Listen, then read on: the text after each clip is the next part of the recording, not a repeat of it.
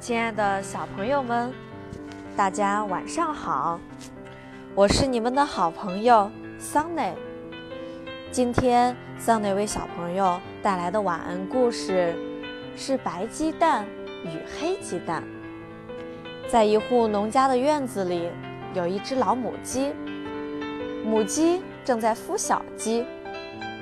当它发现，在自己的鸡蛋里面有一只黑色的鸡蛋时，母鸡觉得有些奇怪，心想：“我从来没有下过这么一个鸡蛋呀，难道是自己年龄大了，眼睛花了？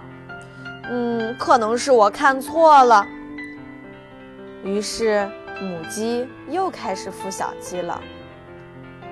当白鸡蛋们看到自己身旁有一个黑鸡蛋时，白鸡蛋们开始冷落、嘲笑、嫉妒黑鸡蛋。你看你这么脏，你长得也太丑了。我们不会和你玩的，你太丑了。哦，你长得也和我们不一样呀，咱们还是不要在一起玩了。黑鸡蛋听到白鸡蛋们的这些话后，心里并不在意。黑鸡蛋只是为白鸡蛋们感到难过，为自己感到遗憾。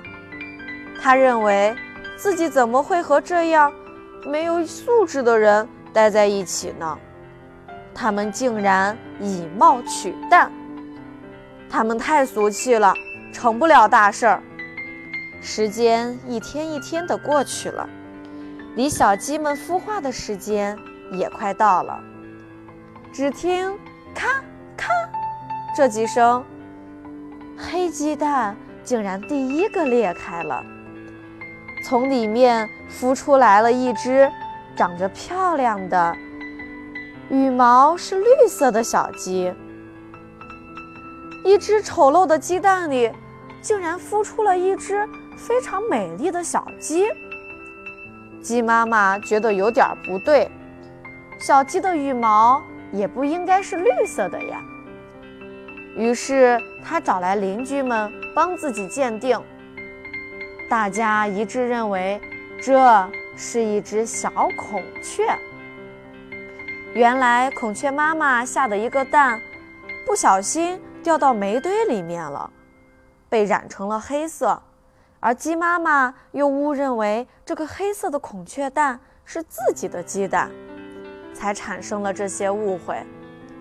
小鸡们一个一个也都相继出世了。大家看到黑鸡蛋里竟然孵出了一只非常美丽的小孔雀，于是更加嫉妒小孔雀了。小孔雀并不在意小鸡们的冷嘲热讽。